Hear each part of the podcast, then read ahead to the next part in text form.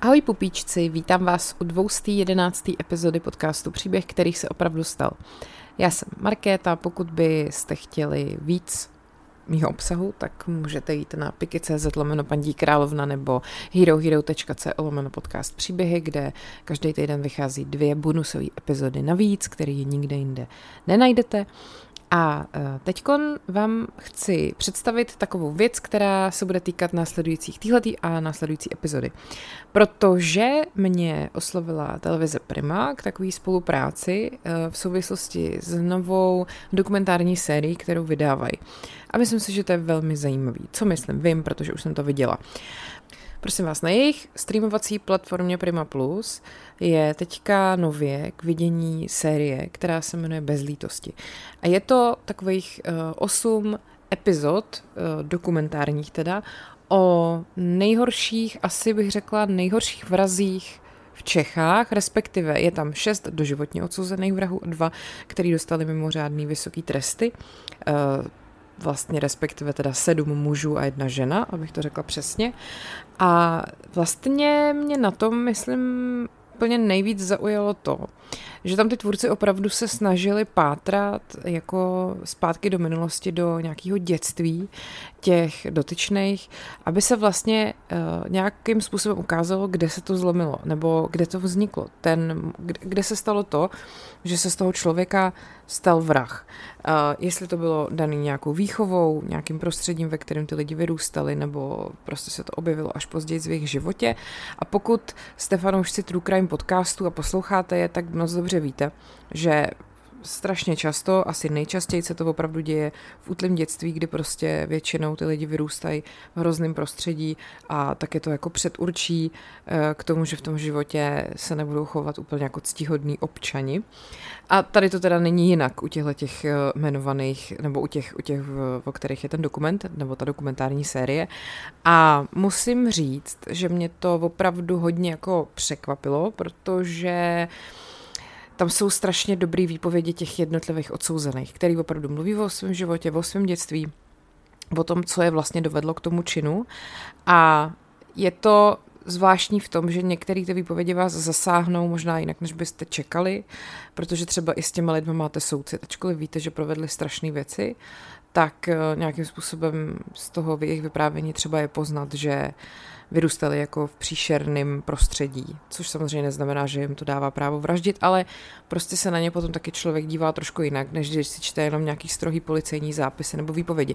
A to mi to právě i hezky daný do kontrastu, to vyprávění těch jednotlivých lidí s vyprávěním těch vyšetřovatelů o tom, jak ta vražda vypadala, jak eh, potom odhalili pachatele, jak on se přiznal, nepřiznal.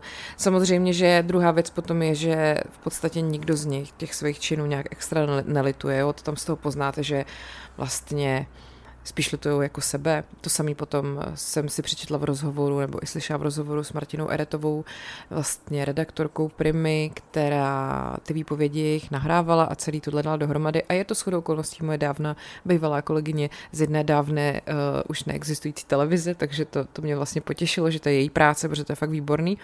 No a uh, Prima mě teda oslovila, jestli bych nechtěla natočit uh, dvě epizody, kde bych tak uh, jako mohla popovídat o těch skutečných příbězích teda, těch vrahů a třeba vás tím jako nějakým způsobem trošku nalákala na to se na tu dokumentární sérii podívat. Znova opakuju, já už jsem to viděla celý, zkoukla jsem to za dva dny.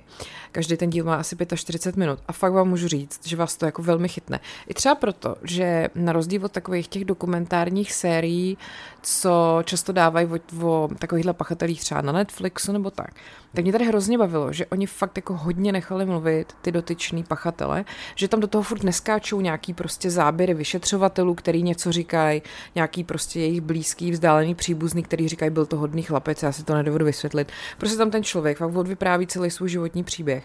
A nutno říct, že většina z těch lidí, kteří tam jsou, tak opravdu jako hezky vlastně vypráví, že vás to jako baví, to od nich poslouchat, jak, jakkoliv absurdně to zní, že vás baví poslouchat, jak vrah někoho zavraždil, ale jako je to, je to fakt vás to jako chytne a ještě jak je to daný do té skládanky s, tím, jako, s těma vyšetřovatelema, který tam teda uh, vysvětlují, jakým způsobem za nima došli a tak. je to fakt dobrý, jako moc mě to bavilo a uh, teď vám teda chci vyprávět příběhy dvou v této epizodě a v příští epizodě dám další dva. Uh, ty zbylí čtyři nebo tři určitě, totiž už jsem zmiňovala v rámci nějakých svých epizod podcastu v minulosti.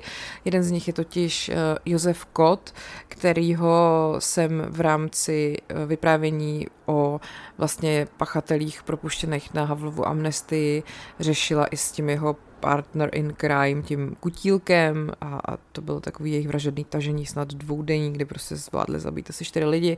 Pak je tam taky pán, který vlastně rozjel celou šílenou metanolovou aféru, takže o té už jsem taky dělala samostatný díl. A pak je tam ještě Stodola, pan Stodola, který vlastně se svojí ženou uh, zabili celkem asi sedm lidí a o těch jsem taky, myslím, měla bonusovou epizodu celou Stodolových, protože jsou to vlastně jakoby nejhorší sérový vrazy naší moderní historie. A pak tam ještě zbývá uh, jeden pán, který se jmenuje Juraj Kučerák a toho já bych vlastně jako jeho příběh hrozně ráda zpracovala, ale musím říct, že to je z těch epizod bohužel takový asi nejslabší v tom, že je mu je prostě strašně špatně rozumět. On je Slovák a ještě ne úplně asi jako nejchytřejší, takže uh, i se jako k tomu jeho činu toho dalo najít vlastně nejmín za mě a jako je, je těžký držet pozornost, poslouchat to jeho vyprávění. To je taková jediná epizoda, která mi přišla, že to není úplně ono, ale ten zbytek, hele, příště teda dám potom ještě další, další dva pachatele, doufám, že teď jsem si to úplně nevystřílela a že mi tam ještě někdo zbývá. Každopádně teda dneska vám chci říct o Miloslavu Širůčkovi a Lukáši Kopeckým. Takže pojďme na to, téma dnešní epizody je uh, příběhy nejhorších českých vrahů, bych tak řekla asi.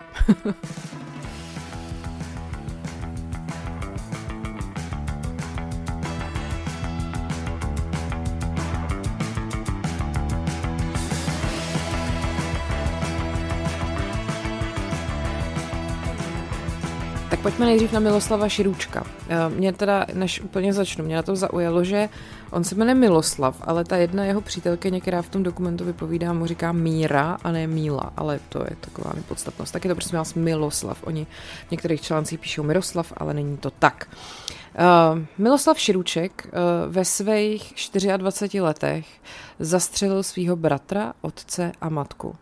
A jako ten důvod se může zdát, nebo často si přečtete, že důvod byl ten, že rodiče přepsali rodinný dům na toho jeho mladšího bratra Davida, ale ta skutečnost byla vlastně mnohem řekněme, komplikovanější a ta cesta k tomu činu byla docela dlouhá, což si potom člověk dost ujasní, když si právě poslechne to jeho vyprávění uh, v té jedné epizodě. Uh, Miloslav Širůček teda dostal doživotní trest a pojďme se teda podívat na to, jak to celé bylo. Um, Širuček se narodil v rodině, která podle mě není na první pohled takovou tou klasickou rodinou, kde by bylo jasný, že z ní uh, jako vzejde pachatel trestných činů. Ale ono se to postupně stalo. Uh, on tam sám vypráví, že si pamatuje z dětství, že jeho máma na něj byla občas naštvaná, že mu jako vyčetla, že kvůli němu nemohla dostudovat, že vlastně byl takový to dítě, který se narodilo jakoby trochu omylem. A takže mu prostě občas předhodila, že jí zkazil život, což asi ve vás dost zůstane, kor, když jste jako malý dítě. Eh, bydleli teda v obci Choustník v Jižních Čechách, On jako ze svého dětství hodně vzpomínal na různé konflikty s rodičema, hlavně na to, že jeho táta byl hodně agresivní, řekněme, prostě byl zvyklý že ho táta mlátil úplně kvůli všemu, měl hodně často různý zákazy chodit ven, třeba kvůli známkám, dokonce mu občas musela máma psát omluvy, omluvenky jako na tělák do školy, protože prostě měl po těle modřiny, tak aby ho nikdo nevěděl se převlíkat. Přičemž teda uh, jeho máma pracovala na finančním úřadě a jeho táta byl školník ve škole, jo, takže prostě to nebyla žádná Eh, jako, žádný jako sociální případ, ty lidi, který prostě eh, by jako jasně bylo jasný, že prostě jejich děti budou zrát pro kriminál.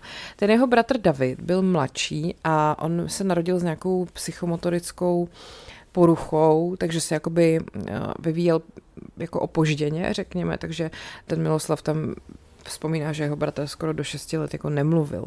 Ale že právě to byl takový jako miláček té rodiny, řekněme, že ty rodiče asi ho určitým způsobem měli radši, nebo prostě se o ně jako víc starali, protože prostě byl takovýmhle způsobem uh, handicapovaný. No a uh, vlastně byl takový, uh, měl jako problém v tom, že ve škole uh, ho děti trošku jako neměli rádi kvůli tomu, že právě jeho táta byl školník, takže říkal, že to je, kdyby jeho táta byl učitel. No a co ho bavilo, respektive jeho tátu to bavilo a jeho to k tomu přivedlo taky, byly auta. Jakože on i tak obdivně mluvil o tom tátovi, že vlastně táta se v autech jako hrozně vyznal, spravoval je a byl v tom takový machr a jemu se to jako malýmu hrozně líbilo. Mimochodem je strašně zvláštní, když prostě koukáte na toho člověka, který vlastně, kdybyste o něm nevěděli, co je zač, si řeknete, jo, to je takový docela jako sympatiák, takový normální prostě chlápek, který vypráví o svém dospívání nebo o svém dětství. A mluví tam často o těch rodičích, jo. A úplně vlastně mě vždycky nejvíc zamrazilo, když on tam říká mamka. Jako ne, já vím, že to je taková blbost, jo, že neříká matka nebo to, říká, říká mamka a mluví o ní jako vlastně hezky. Ale vám pak vždycky jako dojde, no jo, ale teď on ji zabil, tu mamku svojí, jo.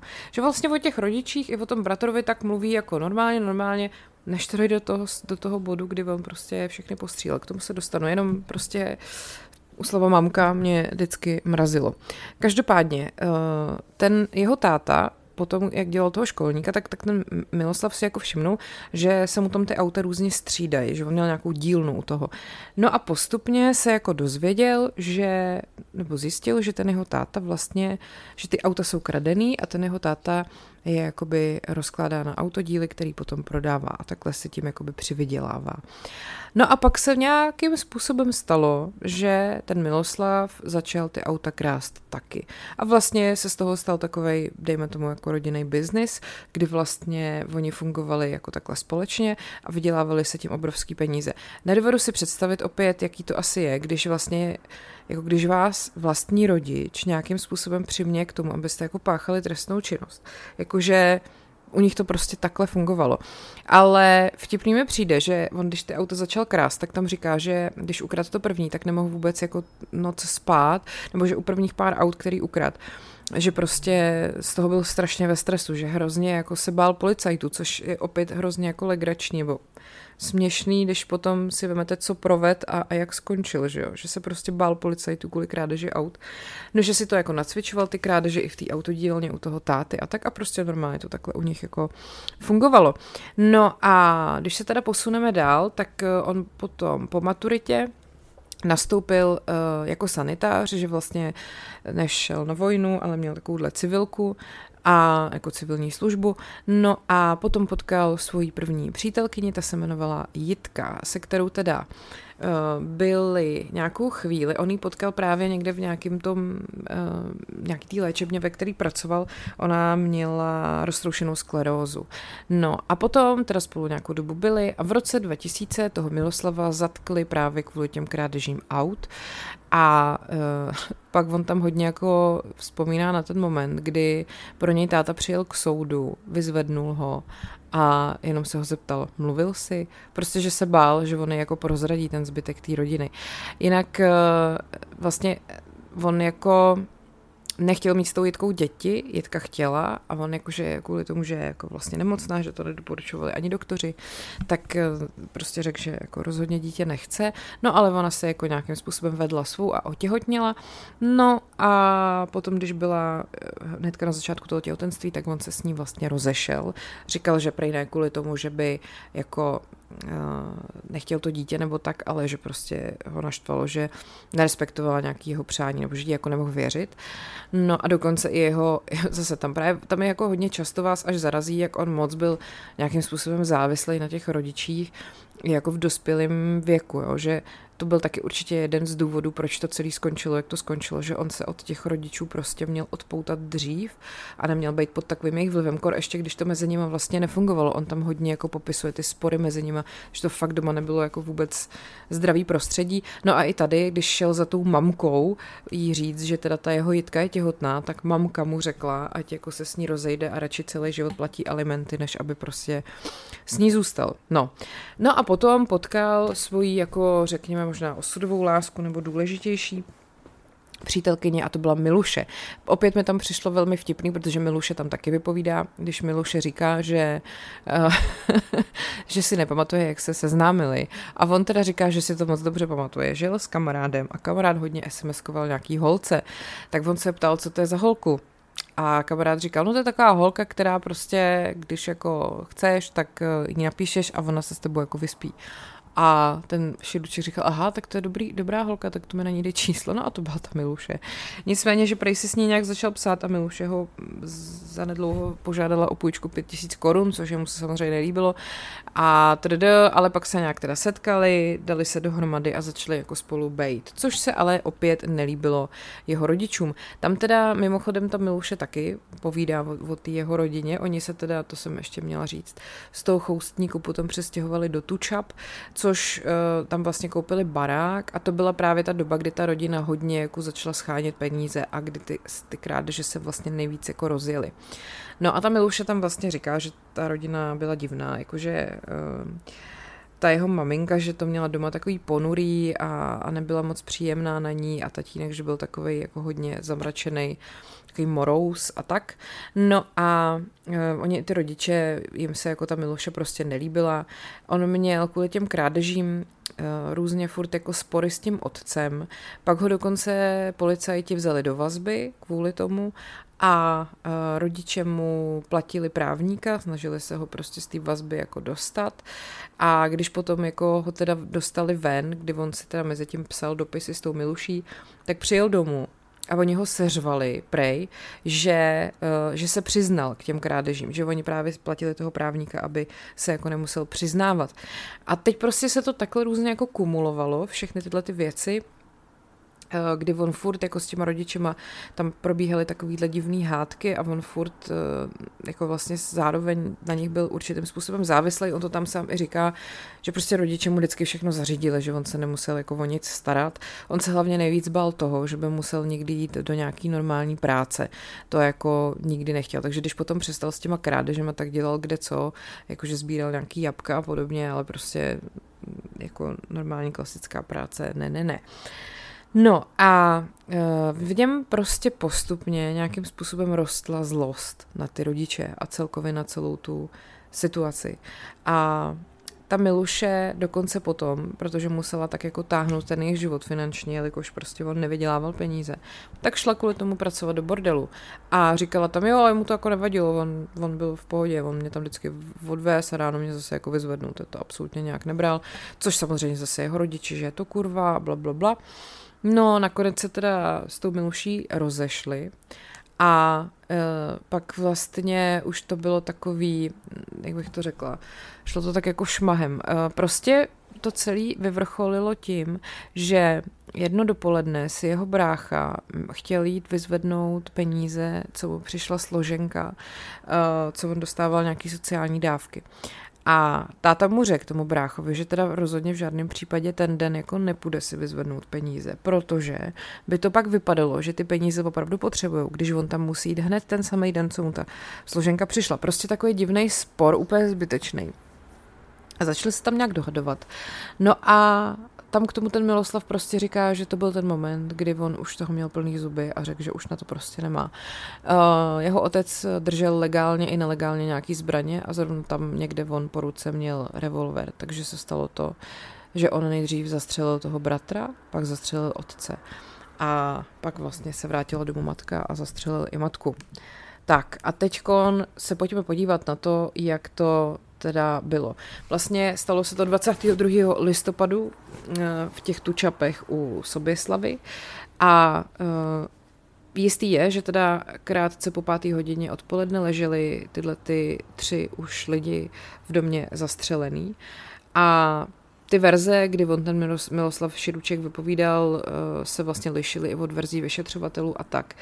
On se prostě po tom rozchodu s tou Miluší vrátil do toho rodičovského domu že jo, a pomáhal tátovi v té dílně a tak dále a tak dále. A uh, ten to odpoledne uh, se teda podle Širučka všichni pohádali, Doma vzal revolver a nejdřív ve sklepě zastřelil toho bratra Davida, v kuchyni pak zabil otce a nakonec matku, která se vrátila domů později. A potom se teda rozhodl, že zahrabe to bratrovo tělo mezi uhlí a tělo matky a otce nechal ležet na podlaze. Setřel krev, sebral zbraň a deky, kterýma tu krev čistil a odjel autem. Uh, těch dek se zbavil po cestě a pistoli hodil do rybníka. Trvalo to další čtyři dny, než ty těla našli policajti. On přespával v Českobudějovickém hotelu a vlastně domů se vrátil jenom proto, aby ho kvůli zápachu vystříkal sprejem. A sousedům tvrdil, že teda máma s tátou a s bráchou měli autonehodu a ležejí v nemocnici, když se jako po nich lidi začali schánět, kde jsou. Že? No ale lidi mu to nějak nevěřili a právě upozornili policajty. No a policajti teda ten samý den našli mrtvoly a Miloslav Širuček skončil na stanici.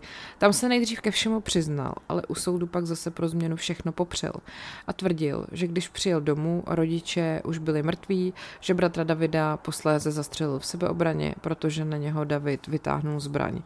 Jo, že tvrdil, přišel, přišel jsem domů a našel bratra kouřit v koupelně. Najednou sáhl po zbraní, kterou jsem chytil levou rukou, pravou jsem ho škrtil. Začali jsme se prát. Uh, Domnívám se, že rodiče zabil David. Hádal se s mámou o peníze, protože si chtěl koupit auto. No uh, a to, že jako se nejdřív přiznal, tak to okomentoval takhle. Řekl jsem policistovi, že jsem to neudělal, ale on, opo- on odpověděl, jak mám vypovídat. Vnucoval mi, že jsem dostal vztek, že jsem to udělal v afektu. Říkal, že to nebude ani vražda, ale zabití. No, ale tak uh, samozřejmě, že se pak ukázalo, že to takhle jako není. Uh, já tady ještě mám, to bylo v článku, myslím na Extra.cz, takový rozhovor s panem Širůčkem. A takhle to popisoval. Ten den začal v podstatě běžně. Mamka ráno odjížděla, mamka jo, opět mamka. Z ráno odjížděla do práce, ale za pár minut se vrátila s tím, že jí něco šoupe vzadu v autě. Zjistil jsem, že když jsem předchozí den dával na auto zimní pneumatiky, že jsou větší, než by měly být. Tudíž při zatíženém autě šoupou o podvozek. Dohodli jsme se, že po návratu mamky z práce kola vyměním. Chvilku jsem ležel, ale pak jsem vstal a šel do dílny, kde jsem opravil jedno auto a v průběhu dne opravil ještě výfuk na dalším. Táta přes den cvičně střílel. Brácha byl byl dopoledne v táboře, vrátil se asi v 11.30, ve schránce byla složenka z pracáku, jeho podpora. Kolem poledne byl táta doma, David a já. V kuchyni jsem si četl inzeráty a pak jsem s tátou pokračoval v rozhovoru z předchozího týdne, kdy mi řekl, že se musím odstěhoval. Odstěhovat, abych nepoutal na domov pozornost policistů, ale že kradená auta ode mě chce dál. No, v té hádce předchozí týden se v jednu chvíli táta rozbrečel a řekl, že všeho má dost a všechny zastřelí, včetně sebe. V to pondělí 22.11. jsme tedy v rozhovoru pokračovali. No. A pak teda do kuchyně přišel ten David, že si jde vyzvednout ty peníze, jak jsem říkala, a začali se hádat, že prostě táta řekl, že David nikam nepůjde. A uh, v jednu chvíli potom ten Miloslav slyšel, jak něco prasklo, a to byly Davidovi brýle. A David totiž uh, si tam nějak ty brýle rošlápnul a řekl, že tý mámě řekne, že to udělal ten táta. A nějak se tam začali fackovat a právě, že to byl pro toho Miloslava ten moment, kdy ho napadlo, že je konec a že už dál nemůže a že věděl, že zastřelí všechny a pak i sebe. No a táta teda odešel pryč, David šel do kotelny a on šel teda za ním a vlastně ho zastřelil prostě. Nechal ho tam a když potom se vrátil ten táta, tak šel k němu do předsíně a vystřelil na něj. Vzal peníze, který měl připravený a odvezl je do sobě slavitý Miluši. Ta vůbec nic jako nepoznala nebo nevěděla. A když on potom jel jako zpátky od té Miloše, tak eh, ho napadlo, že se půjde udat na policii, ale neudělal to. Jel domů a tam počkal na matku. Ta přijela po páté hodině, eh, dala mu papíry do nemocnice, kam měl nastoupit, vůbec nevěděla, že už jako ten otec s tím bratrem jsou mrtví a on šel teda za ní a vystřelil. A potom, že prej u ní seděl a prosil jí o odpuštění a e, že prej jako e, když vlastně zastřelil toho Davida, takže někde v mysli měl jako takový to, že je vrah. Večer šel na chvíli do baru, pak e, se vrátil a zvonil mu telefon, to byla ta Miluše, ta jeho bejvala, tak si spolu chvilku povídali a ona mu řekla, že se jako za pár dní uvidějí. On potom odložil revolver a šel uklízet ty těla tam potom vlastně on s těma rodičema v domě jako nezůstal, po několika hodinách uh, odjel pryč a pak se zase vrátil jenom další den asi na hodinu a uh, potom ve středu, to byl třetí den potom, vzal psy a odvezl je. A tátova psa pustil v lese a zbývající dva odvezl do psího hotelu v Českých Budějovicích a zaplatil jim tam za dva dny a věděl, že jako za dva dny už ho stejně zatknou a že ten majitel si tam ty psy určitě nechá. A mimochodem toho psa, toho táty pustil, protože ohryzal koleno toho jeho bratra, který ležel zahrabaný v tom uhlí ve sklepě. Chápete to?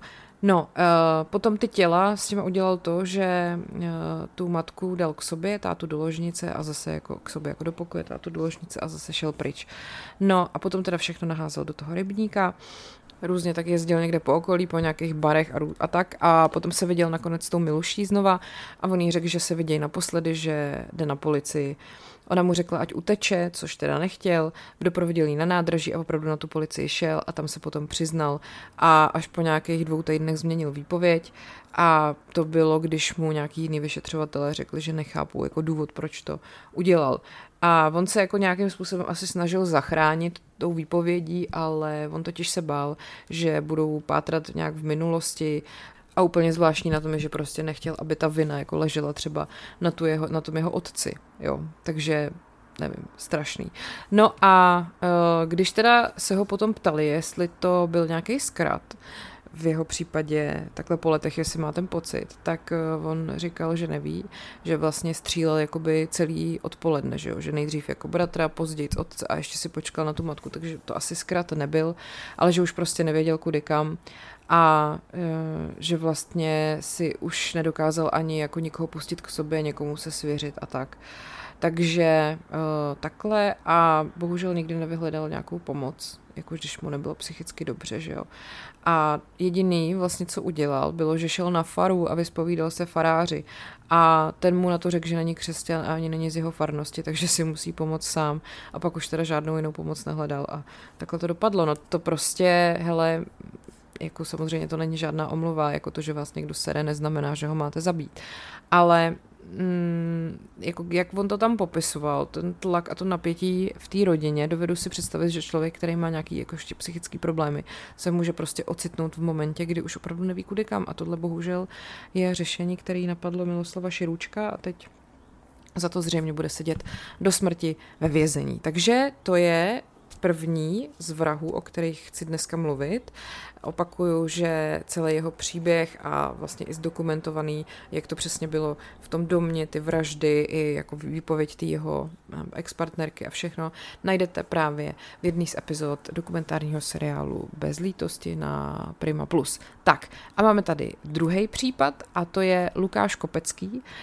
Um, je to muž, který zabil svoji milenku ale jako strašlivě brutálním způsobem, že právě proto uh, si vlastně vysloužil tak dlouhý trest, který dostal, jo, že jako mimořádně dlouhý, když řeknu za, za to, že to byla v úzovkách jenom jedna vražda, jo, takže se na to jdem podívat. No, uh, Lukáš Kopecký uh, totiž nejdřív po tom činu řekl, že to neudělal. Tam dokonce i v tom dokumentu je právě záběr přesně z toho momentu, kdy on stojí nějak jako zády ke kamerám a teď tam opakuje, že ne, že on to neudělal, že ta holka se prostě podřízla sama. Takže k této šílený brutální vraždě té svojí 19-letý milenky se zprvu jako nechtěl přiznat, ale nakonec teda to udělal a samozřejmě, že teď on toho svého činu lituje a jako říká, že ten trest si zaslouží. Na druhou stranu, já když jsem se na něj koukal, to zdaleka jako pro mě nebyl tak v úzovkách sympatický typ, jako byl třeba ten Širůček. Ten Kopecký na mě působil takový to, jak toho člověka koukáte a vidíte mu na očích, že prostě to není úplně hodný člověk. Tak, tak takhle na mě působil on. Mm, mám pocit, že uh, úplně mu nedochází, co se vlastně stalo. Přišlo mi z toho všeho, co o sebe vypráví, že je hodně, jako hodně agresivně založený a on to ještě podpořil tím, že uh, závodně boxoval a tak k tomu všemu se dostanu. Takže prosím vás. On teda na rozdíl od uh, jiných těchto lidí měl opravdu normální dětství. Uh, on i na to dětství jako hodně, hodně vzpomínal v tom dokumentu. Často jako tam vypráví o tom, co dělali venku jako děti, jaký hry prostě hráli a tak. Přišlo mi, že je na to hodně jako fixovaný a možná i v tom bude nějaký jako trošku problém. Že, že vlastně jsem z něj i trošku měla pocit, že tak úplně jako nedospěl ten člověk. No, takže lidé vám řeknou, aby mě rovnou popravili, s čímž já se můžu stotožnit. Mě někdo zabít dítě, udělám to samé. Akorát zabiju nejen jeho, ale vyhladím celou rodinu. Tohle řekl právě v tom pořadu bez lítosti. Uh, ten čin, který spáchal, to se stalo v červnu 2011 a e, té Martině, kterou zabil, bylo pouhých 19 a byla vlastně pár dní po maturitě. No, e, tam právě nejvíc jako všechny vyděsila ta hrozná chladnokrvnost, e, se kterou on vlastně k té vraždě jako přistoupil. Eh, skutek spáchal s naprosto čistou hlavou, jako by se nechomelil. Nebyl ovlivněn alkoholem ani jinými omamnými látkami. Říkal k tomu vyšetřovatel eh, Milan Janoštěk, který tady tuhle tu vraždu právě vyšetřoval. Eh, oznámení té vraždy se odehrálo 9. června ráno, protože tu zavražděnou holku na podlaze našel její přítel, který se vrátil z noční služby. A samozřejmě, že to musel být šílený pohled, protože on opravdu ten Lukáš Kopecký nejdřív uškrtil. A pak jí tu hlavu uříz, nebo pak jí jako říznul do hrdla, takže jí tu hlavu skoro jako uříznul, takže prostě všude bylo obrovské množství krve. A nedovede si to asi, jako nedovedu si představit přijít domů a najít tam prostě tohleto. To je, to já nevím, to je prostě naskok z okna okamžitě. No, Samozřejmě, že v, tohle, v takovýchhle případech je vždycky prvním podezřelým ten přítel, že jo? Jenomže on měl opravdu neprůstřelný alibi, protože byl prostě celou noc v práci, takže začali policajti jako pátrat jinde a uh, myslím si, že na tom vlastně bylo dost zajímavé, když ten jeden vyšetřovatel, teď nevím, jestli to byl ten Janošťák, tam říkal, že vlastně ten Lukáš Kopecký byl na tom jejich seznamu těch potenciálních podezřelých až na úplně posledním místě, jo? že vlastně uh, ho vůbec nebrali v potaz jako nějakýho opravdu mm, prvotního možného pachatele. Uh, taky uh, si jako všimli při vyšetřování toho činu, že v tom bytě bylo totálně uklizeno, že tam prostě nebyla žádná stopa. To znamená, že ten vrah nejednal v nějakým úplným afektu, že jo? protože potom vědomě šel a celý to tam prostě po sobě úplně vyleštil. No ale jako přece jenom jedna věc tam zůstala, nechal uh, na těle oběti byl prostě jeho genetický materiál, protože on předtím, než tu Martinu zabil, tak s ním měl sex. Uh, takže prostě na kalhotkách té Martiny našli sperma a taky našli něco za jejíma nechtama tudíž uh, bylo jako z toho jasný, že ona se nějakým způsobem i tomu útoku bránila. No, tak eh, když potom vlastně vycházeli z toho, že jak on to tam hodně uklidil, tak to znamenalo, že musel nutně vědět, že tam do toho bytu dlouho nikdo nepřijde, že na to má čas. Takže to logicky musel být někdo, kdo je vlastně blízký nějakým způsobem, uh, buď té Martině, nebo prostě zná toho jeho přítele, nebo jo, jako ví, jak oni tam prostě fungují. No a takže se právě na ten seznam těchto těch podezřelých uh, dali i různý bývalí spolužáci, sousedi, a právě ten Lukáš Kopecký, protože ten uh, v tu dobu oficiálně chodil s bývalou spolužačkou té Martiny, která se teda shodou okolností taky jmenuje Martina. No a uh, když potom byl teda, když teda byl na tom konci seznamu, tak se to vlastně docela rychle uh, změnilo, protože to právě říkal ten jeden vyšetřovatel, že když přišel si pro něco do kanceláře, kde ho zrovna vyslýchali, takže on se jako zachoval hrozně divně, že se jako postavil a podal mu ruku a nějak mu jako popřál, aby vraha co nejdřív chytil. A on prostě, že z toho jeho projevu, říkal ten vyšetřovatel, že to máte takový ten, takový ten šestý smysl, že prostě poznáte, že tady ten týpek buď ví, kdo to byl, anebo je to prostě samotný pachatel. Což potom vlastně potvrdili ty uh, to DNA, který oni mu vzali, že jo, jako ten bukální stěr jako zevnitř z, z tváře a porovnali to s těma nálezama na těch kalhotkách té Martiny a zjistili prostě, že to sedí k sobě, že jo. No a ten Lukáš potom vlastně to říká tak lakonicky, že teda k němu potom o nějaký týden později přiběhlo komando a ještě se tam jako divil, říkal, přitom kdyby normálně zazvonili, tak bych jim otevřel, že jo. No jo, oni z toho museli dělat bojku. Fakt jako jak tím tak jako zvláštně vším pohrdal. To bylo strašně divný v tom jeho vyprávění. Čekali byste možná, že ten člověk bude se stydět, jo, ale vůbec, on tak jako to tam vypráví, občas se u toho pousměje, že tohle bylo zbytečné, nemuseli z toho dělat kovbojku a podobně.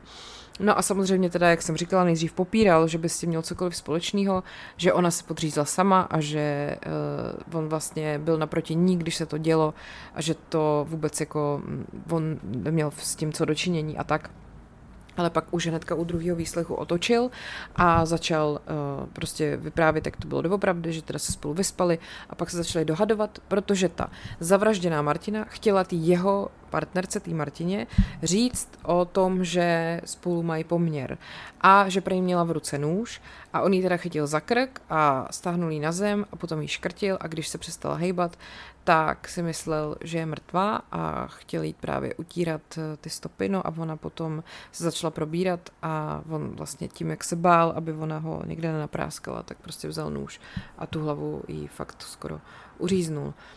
No, uh, jako nepřišlo mi, že je mu to líto nějak, tak jako říká takový ty fráze, jako jasně, zabil jsem člověka, tak si zasloužím tady sedět, ale nemáte pocit, že by to tak doopravdy myslel. No, eh, každopádně eh, pojďme se podívat na to, jaký teda byl ten jeho život. Jo. On pochází ze Zlína a vyrůstal v normální rodině. Oba rodiče, tři sourozence, jakože měl normální, jako hezký dětství a uh, pak, že začal dělat jako lumpárny, jo že uh, prostě s kamarádama, já nevím, stříleli z praku, kradli v záhoncích a podobně. No a pak se taky právě věnoval tomu boxu, docela od uh, jako dětství, dejme tomu. No a uh, když vlastně mezi 15 a 16 uh, dostal první podmínku, tak to bylo za ublížení na zdraví. Vlastně on sám říká, že z toho sportu jako byl takový hodně nafoukaný a že se teda nějak hádali s kamarádem, on ho uh, kamarád chytnul pod krkem a on mu prostě způsobil nějaký zranění a dostal za to podmínku 8, 8 měsíců, což dodržel, pak mu ji smazali. No a právě kromě toho, že byl teda hodně takovej uh, zažraný do toho boxu, tak uh, byl kurevník, jo? on to tam sám i o sobě takhle říká, že prostě má rád ženy a byl mm, jako hodně sexuálně aktivní, když to tak řeknu. Prostě on tam sám říká, když to nevylezlo na strom, tak to muselo být. A ještě tam jako říká, ať už byla hezká, hnusná, tlustá nebo hubená, mně to bylo jedno. No a uh, tak on potom vlastně i, aby si ty svoje sexuální potřeby uspokojoval, tak začal chodit i do bordelu za prostitutkama a tu první si zaplatil už v 16 letech. Uh, třeba po zápase boxovým, že šli prostě s kamarádama do baru a tam prostě viděl třeba nějakou holku a že už jako vždycky hnedka poznal, že to bude šlapka, že to zkusil a dal jí prostě peníze a bylo. No a e, to, že měl teda tu boxerskou kariéru dobře rozjetou a nebyl ve škole zrovna nejlepší, tak ani nenastoupil na střední školu a tak si začal vydělávat jinak. On prostě normálně uh, začal dělat jakoby kuplíře a věnoval se jako vydírání. Že uh, byl teda jako navenek úspěšný sportovec, měl přítelkyni, bydleli spolu a všechno fungovalo a že prej i ta přítelkyně věděla, že on je nevěrný, že prostě je takový, že se nedá nic dělat, že on to prostě nedokáže jako udržet, nebo tak. No a že měl ale teda druhou osobnost, o který jako nikdo nevěděl a to bylo, že právě chodil do bordelu za těma šlapkama a do kasína, kde jako uh, se snažil, že třeba o ty šlapky jako se staral, že on měl třeba na starosti tři, čtyři a on jako řešil ty jejich klienty nebo řešil problémy, když nějaký nastaly a tak. Normální prostě fakt jako kuplířství, no. A přitom říká, že ta jeho oficiální přítelkyně, ta Martina, byla jako jeho fakt životní láska, ale samozřejmě teda trpěla tím, že jí byl furt nevěrný. No a mm, ta jí právě se, toho právě seznámila s tou Martinou číslo dvě, tou, kterou on potom zavraždil. A e, tak on samozřejmě se neudržel, protože ta druhá Martina byla pěkná, 19-letá holka, takže uh, on prostě byl jako s ní občas a jinak s tou svojí přítelkyní. No a ta teda zůstávala dál jeho přítelkyní, ale s tou druhou prostě pořád dál spal do toho prostě teda po nocích někde dělal tyhle ty různé věci po těch barech a kasínech a tak. No a potom ta jeho přítelkyně Martina otěhotněla a on byl prej jako strašně šťastný, to tam i říká. No, jenomže pak uh, po pár dnech stejně zase šel prostě za tou svojí milenkou Martinou, uh, právě že tehdy byl ten její no, ten přítel na noční v práci a tak eh, si prostě nějak to párkrát rozdali a pak se začali teda hádat, ona mu začala vyhrožovat, že ten jejich vztah jako prozradí a on eh, se rozhodl, že to prostě ukončí. Jak on sám říká, chytil jsem jí pod krkem a svalil na zem, pak jí podřízl krk, uklidil celý barák a tělo tam nechal. Byl jsem úplně vedle. No a prej až potom si jako uvědomil, že prostě tohle už nejde vrátit, no nevím, bylo mu jasný, že půjde jako teda sedět a že přijde teda o, to, o, tu, o tu svoji přítelkyni, o to dítě, který ještě není na světě, ale jako říká, že ten trest si zaslouží, nicméně eh, má teda syna, že jo, ta matka toho syna, ta Martina, ta jeho bývalá přítelkyně, chtěla ho jako zbavit jeho rodičovských práv, ale to se nepodařilo, takže on se s tím synem výdá, ale teda jenom jakoby v té věznici ostravský, kde sedí. No a zřejmě to tak bude až do roku 2037, než ho propustí. Takže to byl příběh Lukáše Kopeckého a druhý příběh, který se opravdu stal a taky uh, vlastně další epizoda dokumentu Bez lítosti, který můžete najít na Prima Plus. Tak Doufám, že jsem vás nalákala a uh, budu ráda, když si to pustíte a pak mi dáte vědět, jak se vám to líbilo. Uh, příští týden vám ještě povyprávím o Michelle Sudku, což je uh, možná si to pamatujete, vražetkyně z Teska na Smíchově, jak tam prostě ubodala paní z ničeho nic uprostřed bílého dne. A pak ten druhý, teď jsem zapomněla to jméno, jo, Tomáš Vít. A to je možná příběh, který jsem nějakou, v nějakým způsobem dotknul nejvíc, protože to byl kluk, který v 18 zabil dva starý lidi a sedí za to do konce života, ale je to takový zajímavý celý, zvláštní, jako to, jak to celý proběhlo, protože u něj jsem měla pocit, že to je možná jediný, který ho to fakt celý trápí. No, tak. Takže takhle. Děkuji vám za pozornost, mějte se hezky a ať je váš život příběh, který se opravdu stal.